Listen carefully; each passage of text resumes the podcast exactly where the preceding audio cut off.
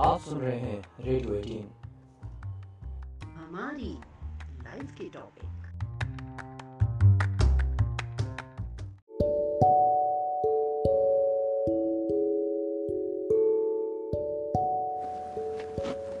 पिछले एपिसोड में आपने सुना राम हनुमान मिलन सुग्रीव का राजा बनना और राम का अपनी सेना के साथ समुद्र के किनारे पहुँचना।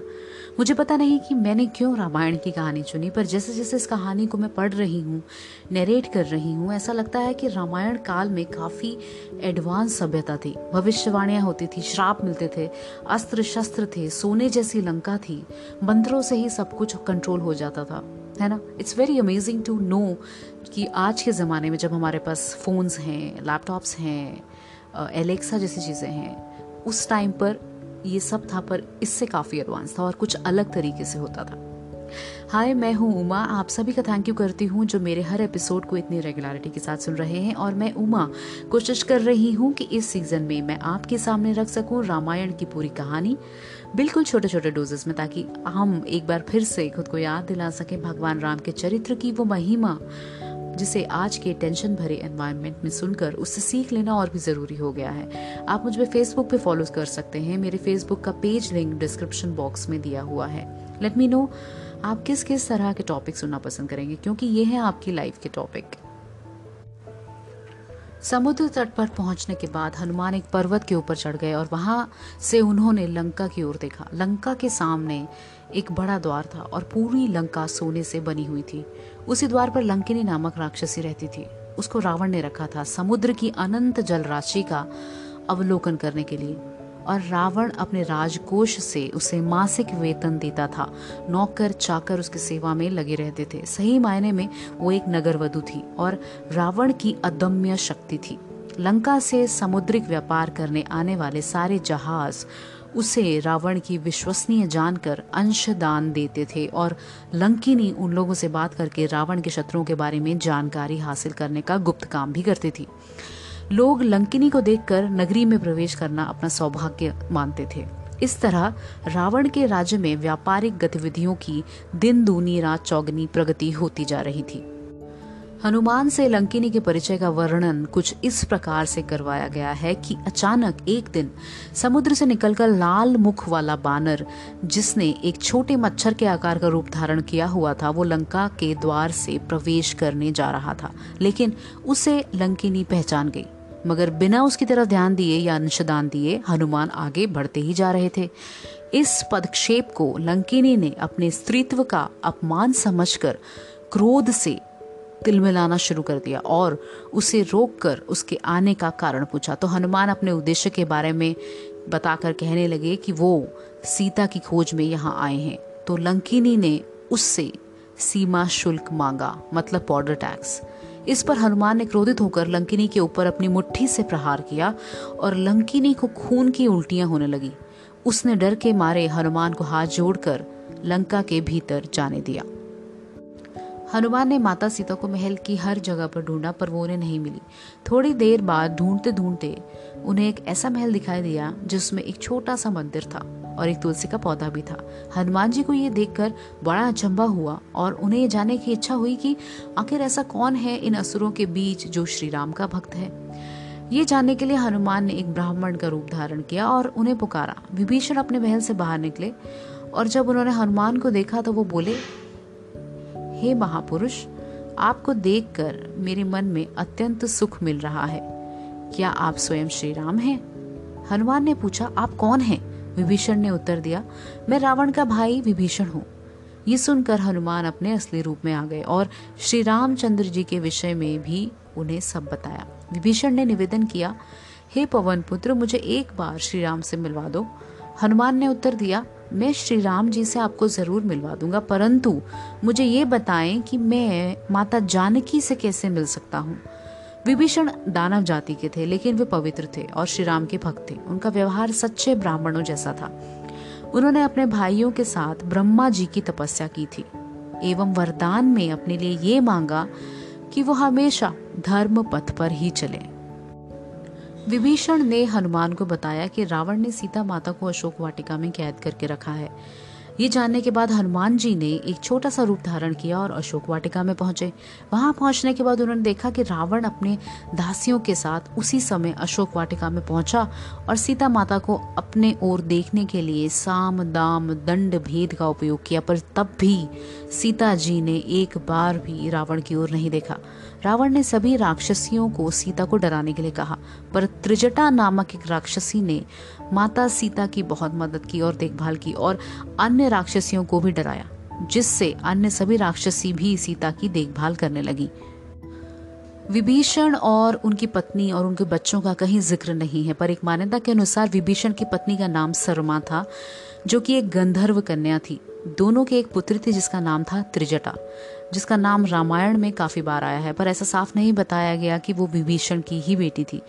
दोनों माँ बेटी ने भगवान राम और सीता जी की बेहद मदद की थी। त्रिजटा हर मोड़ पे सीता का हौसला बनाए रखती और वो राम भक्त भी थी। शर्मा ने भी सीता की बहुत बड़ी मदद की थी। एक बार रावण ने एक योजना बनाई थी। उसने एक जादूगर से कहा कि वो राम का नकली कटा हुआ सर बनवाएँ, जिससे कि सीता को राम की मृत्यु की बात मनवाई जा सके और वो रावण से विवाह कर ले। पर जब रावण अपने मंत्रियों के साथ ही गुफ्तगु कर रहा था तो शर्मा ने सीता को ये सारी बातें बता दी और सीता राम का सर देखकर भी विचलित नहीं हुई थी। अशोक वाटिका पहुँचने के कुछ देर बाद हनुमान जी ने सीता के सामने श्री राम की अंगूठी डाल दी। श्री राम नाम से अंकित अंगूठी देखकर सीता माता की आँखों से खुशी के आँसू निकल पड़े, परंतु सीता माता को संदेह हुआ कि कहीं ये रावण की कोई चाल तो नहीं। तब सीता माता ने पुकारा कि कौन है जो ये अंगूठी लेकर आया है? उसके बाद हनुमान जी प्रकट हुए, पर हनुमान जी को देखकर भी सीता माता को विश्वास नहीं हुआ। इसके बाद हनुमान जी ने मधुर वचनों के साथ रामचंद्र के गुणों का वर्णन किया और बताया कि वो श्री राम जी के दूत हैं। सीता ने व्याकुलता से श्री राम जी का हालचाल पूछा। हनुमान जी ने उत्तर दिया, हे माते श्री राम जी ठीक हैं और वे आपको बहुत याद करते हैं। वे बहुत जल्द ही आपको लेने आएँगे और शीघ्र ही आपका संदेश मैं श्री राम जी के पास पहुँचा दूँगा। तभी हनुमान ने सीता माता से भी श्री राम जी को दिखाने के लिए कोई चिन्ह मांगा तो सीता माता ने हनुमान को अपने कंगन उतार कर दे दिए। अब हनुमान जी ठहरे उत्पाती बंदर। हनुमान जी को बहुत भूख लगी थी तो हनुमान अशोक वाटिका में लगे पेड़ों के फलों को खाने लगे। फलों को खाने के साथ साथ हनुमान उन पेड़ों को तोड़ने भी लगे। तभी रावण के सैनिकों ने हनुमान पर प्रहार किया, पर हनुमान ने सबको मार डाला। जब इस बात का रावण को पता चला कि कोई बंदर अशोक वाटिका में उत्पात मचा रहा है तो उसने अपने पुत्र अक्षय कुमार को भेजा हनुमान का वध करने के लिए, पर हनुमान जी ने उसे क्षण भर में ऊपर पहुँचा दिया। कुछ देर बाद जब रावण को अपने पुत्र की मृत्यु का पता चला तो वो बहुत ज़्यादा क्रोधित हुआ। उसके बाद रावण ने अपने ज्येष्ठ पुत्र मेघनाथ को भेजा। मेघनाथ यानी इंद्रजीत, रावण और मंदोदरी का सबसे ज्येष्ठ पुत्र था, क्योंकि रावण एक बहुत बड़ा ज्योतिषी भी था, जिसे एक ऐसा पुत्र चाहिए था जो अजर, अमर और अजेय हो। इसलिए उसने सभी ग्रहों को अपने पुत्र की जन्म कुंडली के ग्यारहवें स्थान, जो कि लाभ का स्थान होता है, उस स्थान पर रख दिया। परंतु रावण की प्रवृत्ति से परिचित शनिदेव ग्यारहवें स्थान से बारहवें स्थान पर आ गए, जो कि नुकसान, व्यय या हानि का स्थान होता है जिसे रावण को मनवांछित पुत्र प्राप्त नहीं हो सका। इस बात से क्रोधित रावण ने शनिदेव पर पैर से प्रहार किया था। जब इंद्रजीत, यानी मेघनाथ और हनुमान जी के बीच युद्ध आरंभ हुआ, तब इंद्रजीत ने अपनी सारी शक्ति, अपनी सारी माया, अपनी सारी तांत्रिक विद्या, अपने सारे अस्त्र शस्त्र सब प्रयोग करके देख लिए, परंतु वो सब में निष्फल हो गया। अंत में मेघनाथ ने हनुमान जी पर ब्रह्मास्त्र का प्रयोग किया। हनुमान जी ने ब्रह्मास्त्र का मान रखने के लिए उसमें बंद जाना स्वीकार कर लिया। ब्रह्मास्त्र ब्रह्मा द्वारा निर्मित एक अत्यंत शक्तिशाली और सहारक अस्त्र है, जिसका उल्लेख संस्कृत ग्रंथों में कई बार, कई स्थानों पर मिलता है। ये दिव्यास्त्र परम पिता ब्रह्मा का सबसे मुख्य अस्त्र माना जाता है। एक बार इसके चलने पर विपक्षी प्रतिद्वंदी के साथ साथ विश्व के एक बहुत बड़े भाग का विनाश हो जाता है। यदि एक ब्रह्मास्त्र भी शत्रु के खेमे पर छोड़ा जाए तो न केवल उस खेमे को वो नष्ट करता है, बल्कि उस पूरे क्षेत्र में 12 से भी अधिक वर्षों तक अकाल पड़ता है। और यदि दो ब्रह्मास्त्र आपस में टकरा जाएँ, तब तो मानो प्रलय ही हो जाता है। और ब्रह्मास्त्र के आगे नतमस्तक होने के उपरांत मेघनाथ और हनुमान दोनों रावण के दरबार की ओर चल पड़े। हनुमान को रावण की सभा में लाया गया। रावण हनुमान को देखकर हंसा और फिर क्रोधित होकर उसने प्रश्न किया, रे वानर, तूने किस कारण अशोक वाटिका को तहस नहस कर दिया? तूने किस कारण से मेरे सैनिकों और मेरे पुत्र का वध कर दिया? क्या तुझे अपने प्राण जाने का डर नहीं है? ये सुनकर हनुमान ने कहा, हे रावण जिसने महान शिव धनुष को पल भर में तोड़ डाला, जिसने खर, दूषण त्रिशरा और बाली को मार गिराया, जिसकी प्रिय पत्नी का तुमने अपहरण किया है, मैं उन्हीं भगवान श्री राम का दूत हूँ। मुझे भूख लग रही थी, इसलिए मैंने फल खाए और तुम्हारे राक्षसों ने मुझे फल नहीं खाने दिए, इसलिए मैंने उन्हें मार डाला। अभी भी समय है, सीता माता को श्री राम को सौंप दो और क्षमा मांग लो। रावण हनुमान की बात सुनकर हंसने लगा और बोला, रे दुष्ट, तेरी मृत्यु तेरे सिर पर है। ऐसा कहकर रावण ने अपने मंत्रियों को हनुमान को मार डालने का आदेश दिया। ये सुनकर सभी मंत्री हनुमान को मारने दौड़े। तभी विभीषण वहाँ आ पहुँचे। बोले, रुको, दूत को मारना सही नहीं होगा। ये नीति के विरुद्ध है। कोई और भयानक दंड देना चाहिए। सभी ने कहा, बंदर को उसकी पूंछ सबसे प्यारी होती है तो क्यों ना तेल में कपड़ा डुबाकर इसकी पूंछ में बाँध कर आग लगा दी जाए?